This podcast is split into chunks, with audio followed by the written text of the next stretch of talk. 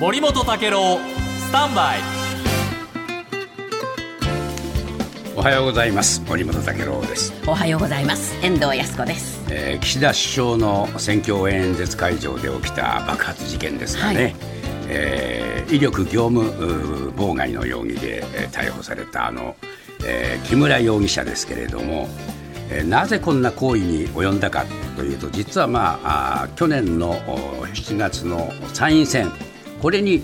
自分は立候補できなかったと。はい。でそれはもう憲法違反じゃないかと。国に損害賠償などを求めた訴訟も起こしてたんですね、ですから、まあ、あ選挙制度への強い不満もあったし、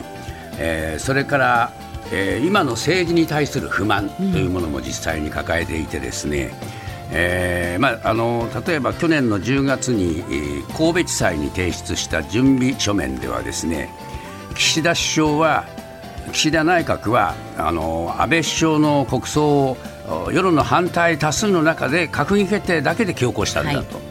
でこのような民主主義への挑戦は許されるものじゃないというふうにまあ批判をしているというようなこともある。それから政治家が国民のために存在しないえーように至ったのは、えーこのお制限選挙を続けてきたからで、既存のお政治家がそれによって当選仕組みする仕組みを作り上げてしまったではないかと、まあ、こういう批判をしたというんですね。はい。でまあ、あの去年のその立候補では年齢にも達しなかった、それからまあお金も準備できなかったということで,、であの出られなかったわけですけれども、やっぱりもうおご本人はですね、えー自由に、えーこの若者も、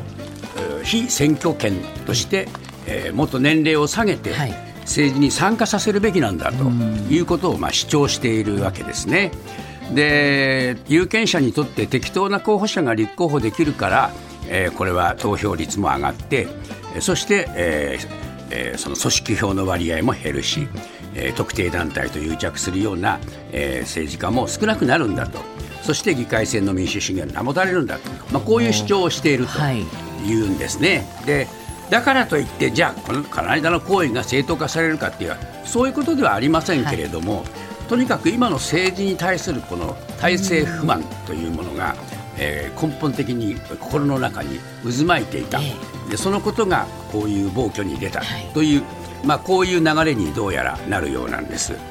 でまあ、これについてですね今日お日刊スポーツで、えー政界地獄耳が触れてましてね、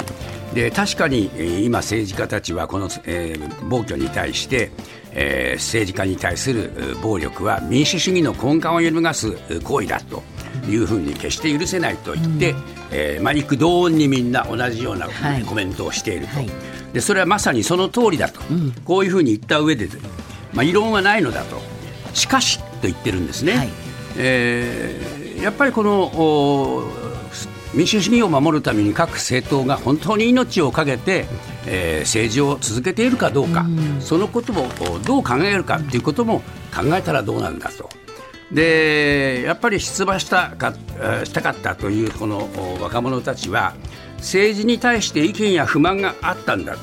だからえーテロ行為や暴力をに憎むとともに丁寧な政治をやっぱり心がけるっていうこともですね、えー声なき声のお国民の声、こういうものを聞くっていうことも、おまあ、各党にとっては必要なんじゃないかということを、まあえー世界中国民は言っているんですが、私もちょっとそういう気持ちがあるんですね。だからこの、えー山上容疑者から続いて今度の、おこの木村容疑者ですか、えーこういうふうに若者の暴挙というものがまあ続いている、その背景に何があるかということをやっぱり考えていくと、若い人たちの中に政治に対する不満というものがうっせきしているところもあるのではないかと思うんです。で現実に、えーその若い人たちの間にはですね、えー政治参加を若い人たちがやろうじゃないかと促す団体もあって、ノーユースノージャパンというあのグループが、はい。あの実際にこういうう若者たちの政治参加っていうものを訴える活動などもしてまして、まあ、地道にやってるわけですね。でそういう人たちは今回のこの事件とは全く関わりのないえーことではあるわけだけれどもやっぱりえー政治に対してえー不満が心の中にあって何か行動を起こしたいという気持ちがあることには共通分が共通点があると思うんです。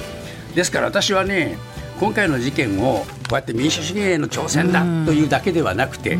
まあ、誰か一人ぐらい政治家の中からね、ああでも若者の中にも政治に対する不満というものがあるのかもしれないと俺たちもそういうことをちょっともう一回考えなさきゃいかんかもしれないなっていうくらいのことをね、コメントで出す政治家がみんなとは言いませんよ。一、人ぐらいいてもいいんじゃないかなと。民主主義への挑戦だというそのねいたけだかなその正義感というものだけでこの問題を全部解決してしまっていいのかと